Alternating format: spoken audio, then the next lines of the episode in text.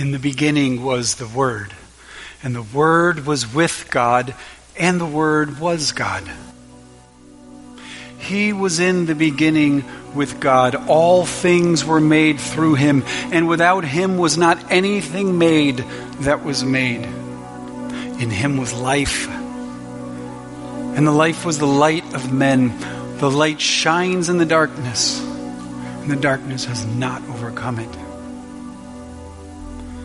There was a man sent from God whose name was John. He came as a witness to bear witness about the light, that all might believe through him. He was not the light, but came to bear witness about the light. The true light, which gives light to everyone, was coming into the world. He was in the world, and the world was made through him, yet the world did not know him. He came to his own and his own people did not receive him. But to all who did receive him, who believed in his name, he gave the right to become children of God. Who were born not of blood, nor of the will, of the flesh, or the will of man, but of God. And the Word became flesh and dwelt among us and we have seen his glory, glory as the only Son from the Father, full of grace and truth.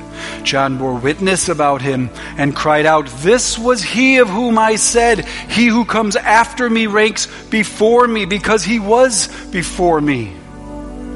For from his fullness we have all received grace upon grace. For the law of for the law was given through Moses grace and truth came through Jesus Christ.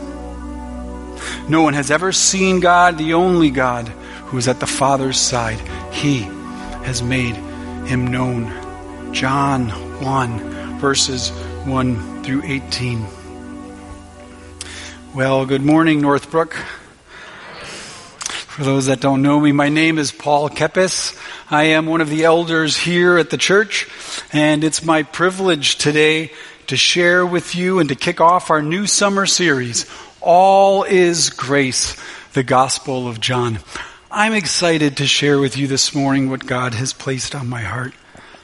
I'm married um, to Monica. We have three children. Will is 21, Anna is 19, and Grace is 16.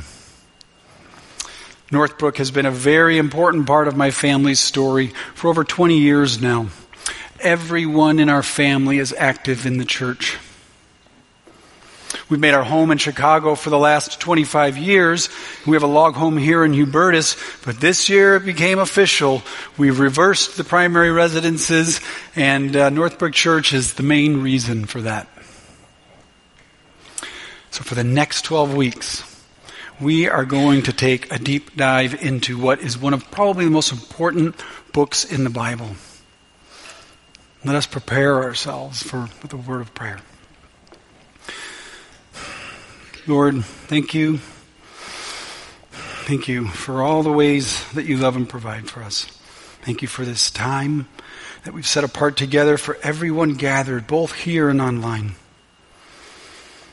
Lord, we trust that every person listening right now is not by accident, that you would have something for each one of us as we earnestly seek to learn from you and draw closer to you.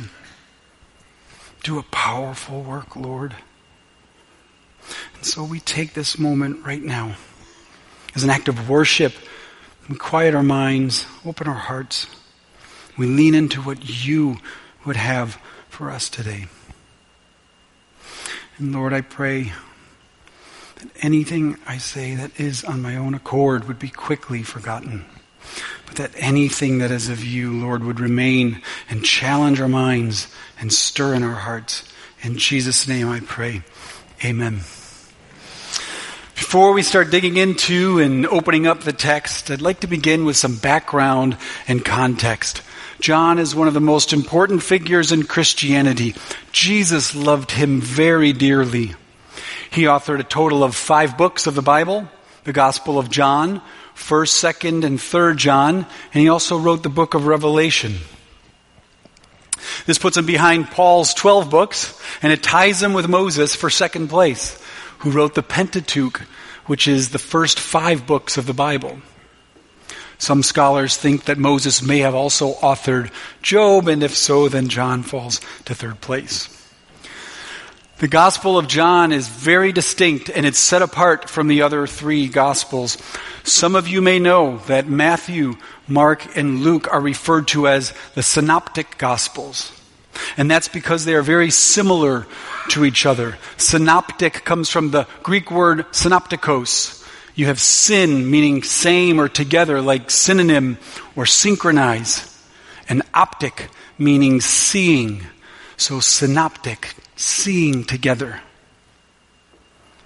And this is because the first three Gospels use very similar language, sometimes word for word language. For example, nearly 90% of Mark's content can be found in Matthew. And we contrast that with John. In his writings are about 90% unique to the other three gospel accounts. There's a lot in there. John contains no genealogy though, no temptations, no exorcisms, not even any parables. Quick fun fact about John. Uh, the word John is mentioned a lot. 23 times in the ESV and 28 times in the NIV, for example. And every time it's mentioned, he's referring to John the Baptist. John never refers to himself by name. He always uses descriptions like the disciple whom Jesus loved. But perhaps the key distinction between the Gospels is that the emphasis in the Synoptic Gospels was on recording the things that Jesus said and did. But John was less concerned about Jesus' actions in and of themselves, and he was more concerned about what those actions said about who Jesus was. John was very interested in the theology of Christ. The NLT Study Bible, uh, they suggest that uh, Matthew can be thought of as the teacher, Mark the storyteller, Luke the historian, and John the theologian. And so, with all the theological emphasis on Jesus, what then was John hoping to accomplish in his gospel? If only there was a way of knowing what the purpose of the book was. Oh, yeah. In chapter 20, verses 30 and 31, there's a section titled The Purpose of This Book. Now Jesus did many other signs in the presence of the disciples, which are not written in this book, but these are written so that you may believe that Jesus is the Christ, the Son of God, and that by believing you may have life in His name. And so there it is. The book of John wants us to know three things. One, that Jesus is the Christ, fully human and fully divine. Two, that he is the Son of God, one in being with the Father, but distinct in person. Three, that belief in him will give you everlasting life. The book of John is a blockbuster book. And he wastes no time laying the foundations in the first verses. In the beginning was the Word, and the Word was with God, and the Word was God. All things were made through him, and without him was not anything made that was made. And what are all these references to the Word? What does John mean by that? Well, fortunately, he doesn't leave us to wonder in verse 14, he makes it clear what the word refers to. And the word became flesh and dwelt among us. The word is a metaphor for Jesus. And not that we need any further persuasion. John 1:14 makes it clear, but we can also look at Revelation, which John wrote as I mentioned in chapter 19, verse 13, where Jesus is being described as he comes again, he is clothed in a robe dipped in blood, and the name by which he is called is the Word of God. Jesus is called the Word of God as he returns to earth. How cool is that? So let's take a moment. Let's reread the first three verses. This time, let's substitute Jesus for the Word. In the beginning was Jesus. By the way, any of that sound familiar? In the beginning is deliberate. In dramatic flair, John opens up his gospel with the beautiful words of Genesis. In the beginning was Jesus, and Jesus was with God, and Jesus was God. He was in the beginning with God. All things were made through him, and without him was not anything made that was made. Super cool, right? But why use the word? Why not a different metaphor? The word word comes from the Greek word logos. And as is the case with many words, many Greek words in particular, logos has multiple meanings. So in addition to meaning the word, it can also mean plan or reason. It's where the word logic comes from. So check this out. In the beginning was the plan. In the beginning was the reason. How powerful is that?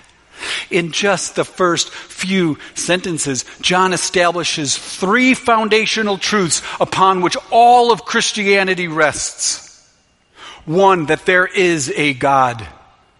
Two, that Jesus is not just some moral prophet, but that he is divine. And three, that framework for the Trinity, that Jesus existed for all time with God. And with these foundations in place, John continues on and establishes that Jesus is truth in verse 14. And the Word became flesh, full of grace and truth. John is declaring that Jesus is truth. We see it again in verse 17. For the law was given through Moses Grace and truth came through Jesus Christ. And what are these references to truth about? What is truth, anyways, and why is it so important? English writer G.K. Chesterton once said that there are many angles at which you can fall, and only one angle at which you can stand straight. Truth, by definition, is exclusive. It has no agenda. It can simply be defined as that which accurately defines, reflects reality. We don't get a say in the matter. I'll give you a little example. My wife's probably going to kill me. We've been having spirited fellowship, shall I say, on this for 25 years. But warmed bread is not toast. She puts the setting on one. I don't know why toasters have ones. Toast means brown. It should make a sound when you bite it. Even the butter is confused. It's trying to melt. It can't quite get there.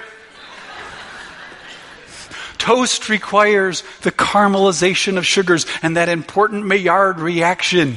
And hey, if you like warmed bread, it's fine. Just don't call it toast. And while I'm at it, Sasquatch isn't real, Pastor Mike. Come on. But we have to be careful. Because truth without grace can be harsh, maybe even mean. Sometimes we need to ask ourselves if we want to be right, if we want to be in a relationship. Truth people are easy to spot. They believe in right and wrong. They are easy to admire. They have convictions and principles. They speak out against injustice, oppression, and evil. They also want to change us and make us better. And they don't allow much for mistakes all the time. They can be quick to cast judgment on others. They can be slow to forgive. Anybody hear themselves in there? Please don't get me wrong. Truth is not a bad thing. I only mean to say that without grace, truth can be an excuse for being unkind. Truth is vital. Jesus is truth. He says so in John 14, 6, but sadly, truth is losing its place in society and culture. Listen to this. In 2016, Oxford English Dictionary's new word of the year is post truth. It went on to define this new word, this new truth, as, quote, circumstances in which objective facts are less influential than appeals to emotion and personal belief. Friends, without truth, we're in trouble. Critical thinking is being replaced with thinking with our feelings. There is so much division and hate in the world today, and we've got our feet firmly planted in midair. We no longer know who we are or what we're even doing here or what it even means to be human. We love talking about our rights, but we don't like to talk about what is right.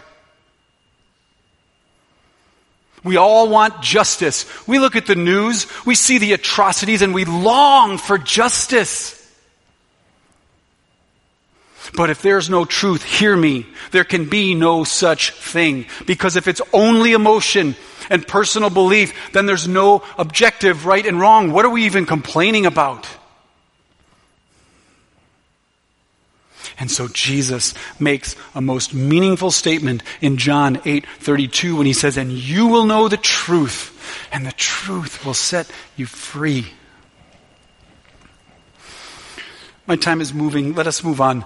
John also writes that Jesus was full of grace. We remember from verses 14 and 17 that Jesus is both grace and truth. We also read in verse 16, from, for, for from his fullness we have all received grace upon grace. And why so much emphasis on grace? Could it be a clue to the way out of this divisive world? Two weeks ago, Pastor John talked about grace, talked about how it was undeserved favor. It's unmerited. We can't earn it.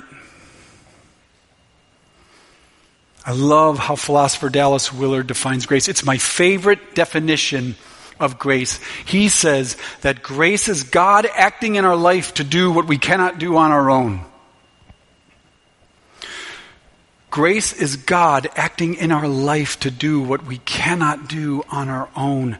My natural impulse is to withhold grace from others who don't deserve it. A lot of this comes from our pride and our stubbornness, and we can only overcome it when we humble ourselves to receive courage and strength from the Lord. Humility is key. It was uh, reported many years ago that Muhammad Ali was traveling on an airplane. And he is known for many things. Humility is not one of them. And the plane encountered some turbulence. Flight attendant made her way down the aisle and ensured that everyone was buckling up, and everyone complied except for Ali. So the flight attendant said, Sir, would you please fasten your seatbelt? To which Ali replied, Superman don't need no seatbelt. And the flight attendant didn't miss a beat. She said, Superman don't need no airplane either. You see, a lack of humility can sometimes distort our view of reality. And you know why?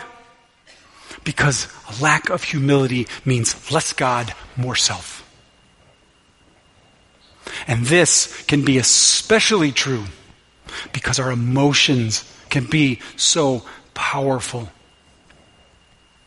They can be one of the biggest obstacles that get in our way from all of the possibilities that God has for our lives. I don't feel like forgiving.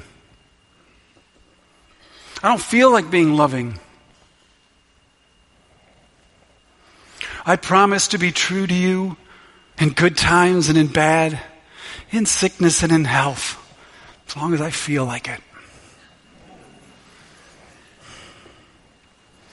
And so giving grace can sometimes feel impossible when our emotions are in charge. And you might be listening to this and saying, Yes, I get it. I understand that I shouldn't let emotions get in my way. I get that part. My question is how? How do I overcome it? May I give you two suggestions, please?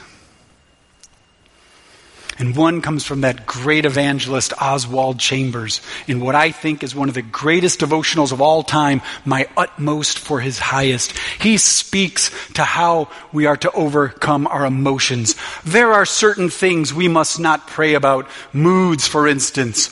Moods never go by praying, moods go by kicking. A mood nearly always has its seat in the physical condition, not in the moral. It is a continual effort not to listen to the moods which arise from a physical condition. Never submit to them for a second. We have to take ourselves by the scruff of the neck and shake ourselves, and we will find that we can do what we said we could not. And the curse with most of us is that we won't. So, as followers of Christ, we must fully commit ourselves to people who choose grace and not wait to feel like it. My second suggestion is a little more straightforward practice. Over the years, our family has developed a bunch of what we call Kepis life hacks various thoughts and ideas that help us through life. And one of our Kepis life hacks is practice what you're not good at. If you're not good at forgiving, then practice forgiving. Be on the ready for an occasion to pop up and commit yourself through sheer will to power through it. It's unbelievable how much easier it gets. If you're not good at being loving and you don't want to be, then practice being loving when you don't want to be.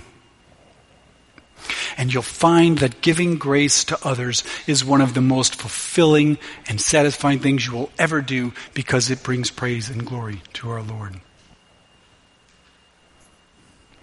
But there's also a danger with grace. And as with many things in life, we can take something beautiful that God has meant for good and we can twist it into something that is used for harm. I'm talking about the kind of distorted grace where we only tell people what they want to hear. Let's be honest, that's a lot more comfortable than sharing the truth. These kind of grace people are pleasant to be around. They don't ruffle any feathers. They cut us a lot of slack. They're easygoing. They don't make demands, they're always welcoming.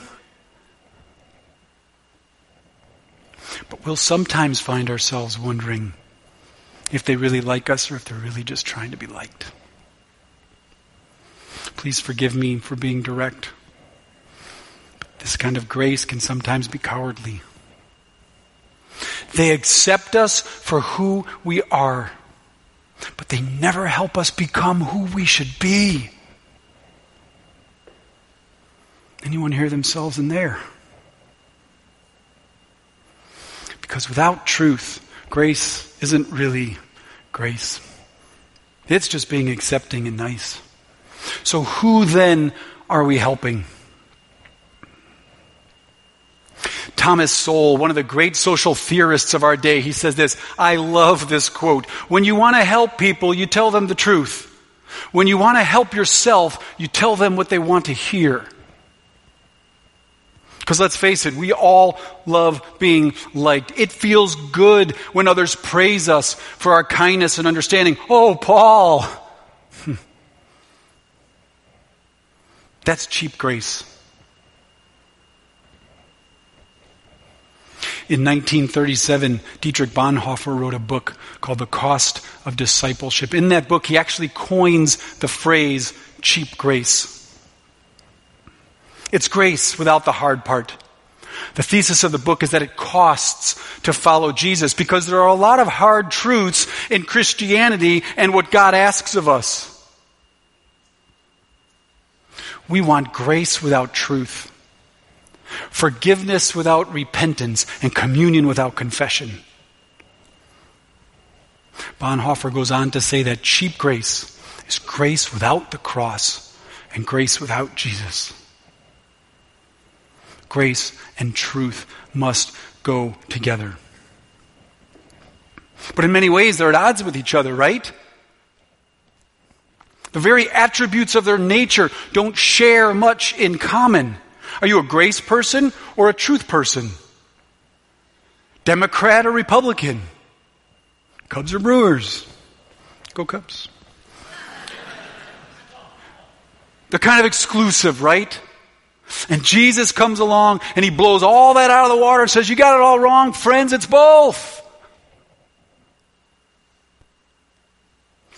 Can find a lot of Bible verses on just truth, and we could find a lot of Bible verses on just grace, but look at the emphasis John places on Jesus being both grace and truth. Let's look at verse 14 again. I think for the third time now. We have seen his glory. Glory as the only Son from the Father, full of grace and truth. And again in verse 17, for the law was given through Moses, grace and truth came through Jesus Christ.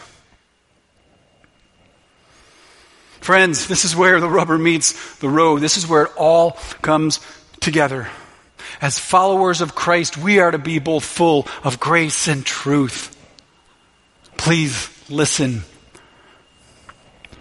Or is not an option. Or makes the world a worse place. Truth without grace is unkind. And grace without truth is meaningless. The more this sinks in, the more profound it becomes. If we're all grace, then we are tempted to be okay with even sinning because we'll be covered by the grace of God and His forgiveness. Why not? If we're all truth, then we can become bitter, judgmental, and unloving. Now here's the flatter, unflattering part. Every one of us is off balance in this. Personality, upbringing, and a whole bunch of other factors often lean us into being more of one than the other. And for me, I'm too much truth. Toast. I keep getting hung up on idealism, and I keep getting hung up on right and wrong. What are you more of? Which way do you lean? What do you keep getting hung up on? If you're too much grace, you're most concerned about being loved. And if you're too much truth, you're most concerned about being right, even if it means being unloved. Both have their dangers, friends. Something is wrong if no one likes you. But you know, something's probably just as wrong if everyone likes you. That's harder to hear. Everyone didn't love Jesus. We're trying to be like him, right? If we are to be more like him, we must follow his example. The grace Jesus welcomed sinners and tax collectors and he ate with them. He had compassion on the crowds when they were hungry and far from home. He healed the leopards and the lame and the blind. And what about the truth, Jesus? He condemned many of the religious leaders of the day for being liars and hypocrites, upturning tables and throwing chairs. He prophesied judgment on Jerusalem for their unrepentant hearts. He demanded everything from his followers, even their lives. Hear me now. Jesus talked about hell more than he talked about heaven.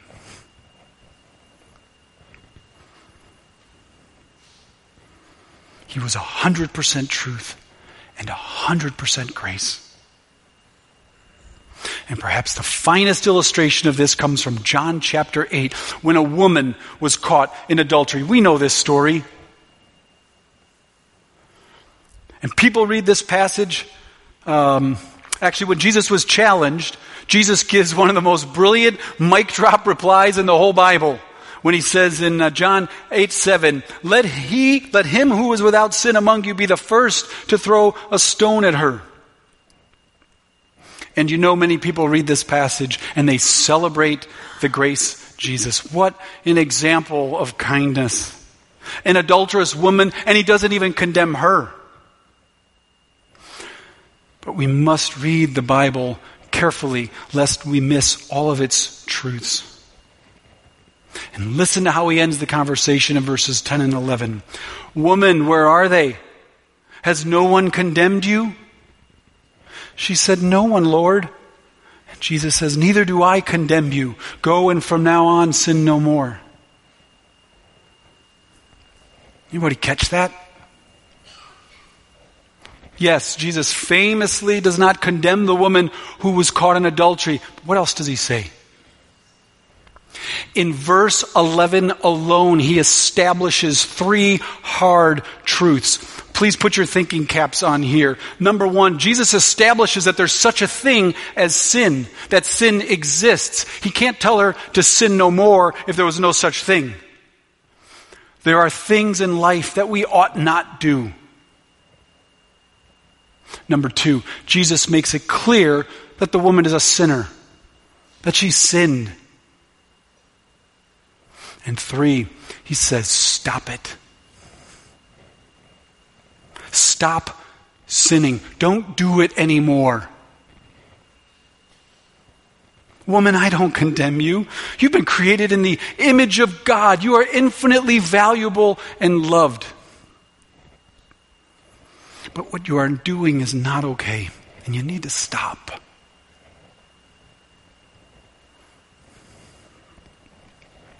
As I bring all this to a close, let me say that Jesus didn't come into this world to simply be an example of grace and truth. He came to save us in grace and truth. Don't miss this. Jesus Christ came into this world to save us in grace and truth. Because in truth, He shows us that we have all sinned and fall short of the glory of God. Romans 3.23. And because in grace, He offers forgiveness of sins and provides a way for eternal salvation. Every one of us desperately needs truth in our lives. We all need to hear from Jesus that the truth will set you free. John 8:32. But the truth is that we're not okay. We're broken. And I know that's not popular to say these days. But we are. And anyone who tells you otherwise isn't telling you the truth. Time and time and time again, we mess up. I know what I think sometimes. I know what thoughts run through my mind sometimes. I don't know what runs through your minds. None of us have ever even made it a day without falling short, missing the mark for God's plan for our lives.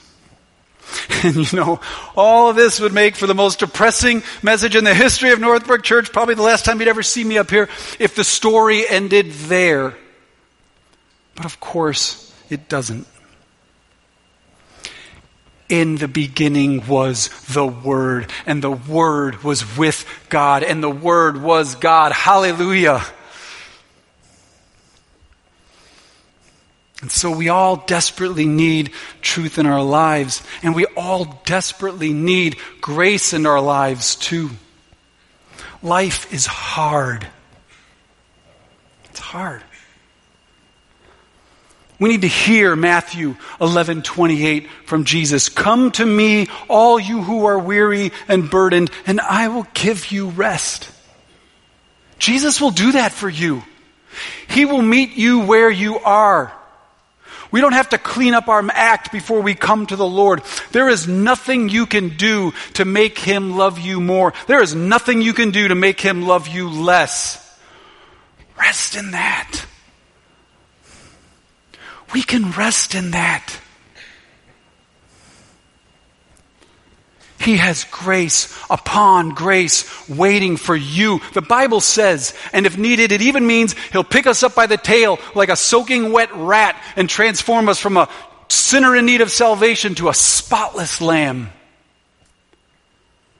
It is by the grace of God that we can be forgiven. And in the words of that elementary school teacher's poem, he came to my desk with a quivering lip. The lesson was done. Have you a new sheet for me, dear teacher? I've spoiled this one. I took his sheet all soiled and blotted and gave him a new one all unspotted. And into his tired heart I cried, Do better now, my child. I went to the throne with a trembling heart. The day was done. Have you a new day for me, dear master? I've spoiled this one. And he took my day all soiled and blotted and gave me a new one all unspotted. And into my tired heart he cried, Do better now, my child. Friends, Jesus Christ offers us a way. His sacrifice on the cross was the single greatest act of love the world has ever known. Do you know him? Do you want to be like him? We can do that by being people of grace and truth, like Jesus. Not half grace, half truth, not grace on Mondays and all grace on Tuesdays. All grace, all truth, all the time. Would you pray with me? Father, thank you for these truths that your word has given us. Thank you for giving us a book that we can read to learn more about you. I pray everyone listening to this message would be challenged with fresh revelation to be more like you, to hate the sin and truth, and to love the sinner in grace. Thank you that you loved us enough to forgive our sins and make a way for us to be perfect in your eyes, like it says in Hebrews. Lord, there is someone here who doesn't know you. And there are some here who have strayed from their faith through complicated circumstances. Would you remind them and let them know right now that you are a far greater forgiver than they are a sinner? That you, Lord, can be trusted, that you love them. In the mighty name of Jesus, I pray. Amen.